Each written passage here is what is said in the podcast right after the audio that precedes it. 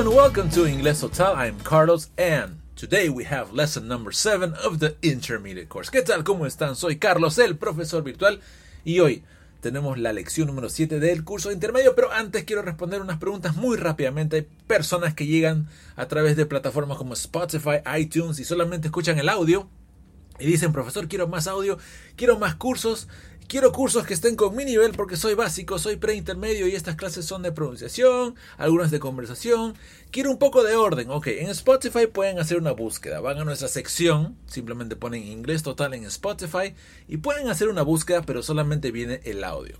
Mi recomendación es que vayan a la página principal inglestotal.com y ahí van a poder encontrar los cursos en orden. Tenemos un menú en la parte superior de la página principal donde tenemos eh, eh, los enlaces al básico, al preintermedio, el curso de conversación, de pronunciación que es muy buena, también de conversación y vocabulario. No se pierdan los diversos cursos que tenemos para usted. Así que si usted está buscando una lección que sea para tu nivel, vayan a inglestotal.com. No se olviden que también ustedes pueden participar en nuestras clases por WhatsApp toda la información, vayan a inglesaudio.com y ahí pueden encontrar mi número para que ustedes puedan, puedan mandar sus audios, sus preguntas y ser parte de nuestro curso de inglés por WhatsApp y por Telegram. Y para terminar, si a, usted le gusta cómo enseño, por supuesto que también me pueden contactar al email contacto arroba inglestotal.com para clases particulares en grupo o también uno con uno, one to one, clases por Skype y por internet. Y si usted quiere contribuir, no se olvide de compartir. Compartan esta página con todos los que quieran y a aquella persona que me quiere comprar un café o contribuir con la página, porque usted sabe que la página tiene que estar siempre en línea.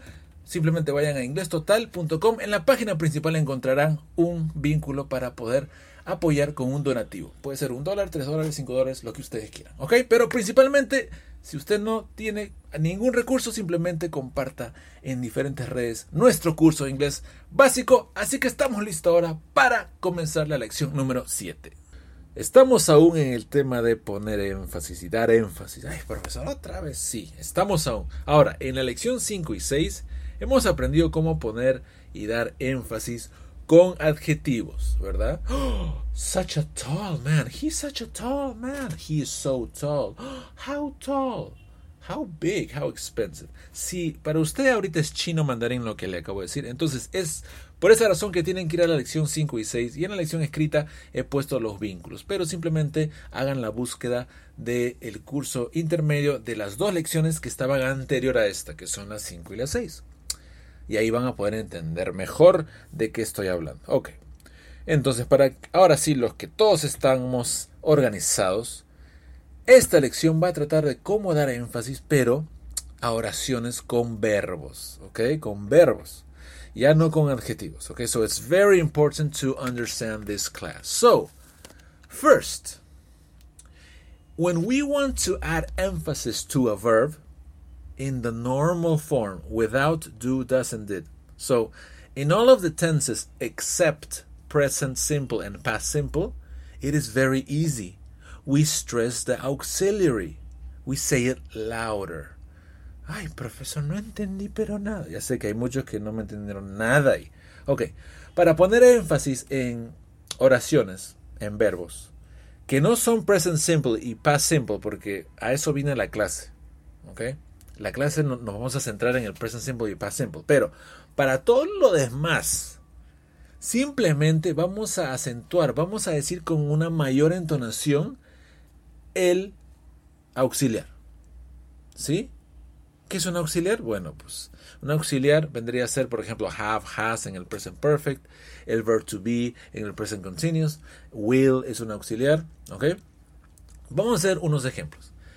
Imaginemos que es continuous, ¿ok? Eh, y yo quiero decir que Pepito, Pepe, está durmiendo. Sin ponerle énfasis. Entonces digo, Pepito is sleeping. Se dan cuenta que mi énfasis no está en el auxiliar. O mi acentuación, digamos. Entonces no le estoy poniendo énfasis. Pero si yo quiero ponerle énfasis para recalcar que sí está durmiendo, digo, Pepito is sleeping there. Ahora, ¿Por qué diría eso? Bueno, quizás no me creen. Por ejemplo, llegan y dicen, Where's Pepe? Yeah, he's sleeping in that room. Nah, really, tell me, where's Pepe? He is sleeping in the room. Entonces vendría a ser algo como cuando en español decimos, oye, está durmiendo. Nada, no, no creo eso. Sí, sí está durmiendo. Es como cuando ponemos el sí. Y ya vamos a ver en algunas frases que son muy comunes, ¿no? Pero por ejemplo, ay, ¿se fue al trabajo? Sí, se fue a trabajar hoy día. Ay, ese flojo. En serio, sí, se fue a trabajar. Eso es lo que vamos a aprender. Eso del sí se fue, el sí está. So, with present continuous, para indicar y para poner ese énfasis, vamos a tener que ponerlo en el verb to be, ¿no? I am going. He is studying. We are, we are working. ¿Ok? Ah, con el present perfect, con el present perfect, como tenemos que ponerle la acentuación un poco más fuerte en los auxiliares, tendría que ver, por ejemplo, a ver, vamos a poner un ejemplo. You haven't tidied your room, que es no has ordenado tu cuarto. You haven't tidied your room. Si fuera normal sin énfasis, you haven't tidied your room. Es una oración normal. Pero el niño viene y dice, Yes, I have. No, you haven't tidied your room. Entonces, es muy fácil. ¿Por qué? Porque en la estructura nada va a cambiar. Todo va a permanecer igual. Lo único que vas a hacer para mostrar énfasis es simplemente ponerle una mayor acentuación en el auxiliar. ¿Ok? Yes. Uh, have you seen the movie? Yes, I have seen the movie. Nah. Yes, I have seen it. Nada más. ¿Me hago entender? Algunos ejemplos con modales. Ejemplo, can you dance? Yes, I can dance. Nah. Yes, I can dance. Entonces, eso es lo único que va a pasar. No usamos contracciones para poner el énfasis porque tenemos que ponerle la entonación fuerte en el auxiliar. ¿Ok? Así mostramos énfasis. ¿Ok? I am working. Oh, yes. Pablo will go. Él sí irá. ¿Y qué significa esto? Es simplemente cuando nosotros decimos sí que va a ir. Oye, sí que fuimos. Sí que hemos estudiado. Es reforzando, enfatizando. Pero esta clase se está basando en otro. Es en el énfasis en el present simple and past simple. Ok, so, let's focus on this. Um, esta es una lección un poco difícil de hacerlo por audio, así que necesito que se concentre. Now, the normal present simple, for example, with the verb play in the present simple, okay, it's for routines, right? I say I play, he plays, she plays, we play, ¿sí? El auxiliar do and does, que se utiliza en present simple, me están siguiendo, no va en positivo. Yo no digo I do play or he does play. Es algo básico que siempre entendemos. El auxiliar va en negativo y en, y en pregunta. I don't play. He doesn't play. Y en pregunta, do you play? Does he play? Muy importante porque los alumnos que me están escuchando tienen que ser del nivel este intermedio para que me entiendan. Entonces, si esto es muy si no entiendes por qué estoy hablando con do, does, tienen que ir a las clases anteriores, ¿ok? Ok.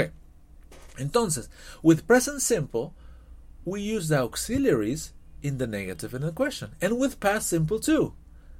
Example. Un ejemplo con past simple. Estudiamos. We studied. She studied. Pero si ponemos el negativo, we didn't study. She didn't study. Si fuera en pregunta, did you study? Did she study? Entonces, otra vez vemos esta, eh, este mecanismo que, ah, claro, profesor, don't and doesn't van en negativo como didn't. Y en pregunta va do, does, it did. Ok, ahora voy a enseñarte algo que va a ir en contra de todo lo que has aprendido en básico. Para poner énfasis, escuchen, en presente y en pasado, vamos a utilizar los auxiliares en positivo. Así como me escuchan. Ay, profesor, no. Todo lo que he estudiado, o sea, si todos los errores que has hecho y los que te han dicho tienes un error, ahora sí se va a poder decir, pero es solamente para poner énfasis. Por ejemplo, este es un ejemplo clásico, ¿ok? Es un hombre que ha sacado la vuelta a su mujer. No, Tatiana, I love you. Love me, Miguel. You don't love me at all. I do love you. Mm. ¿Se da cuenta? Entonces, ¿cómo se llama el hombre? Ah, Miguel, como yo, mi primer nombre es Miguel.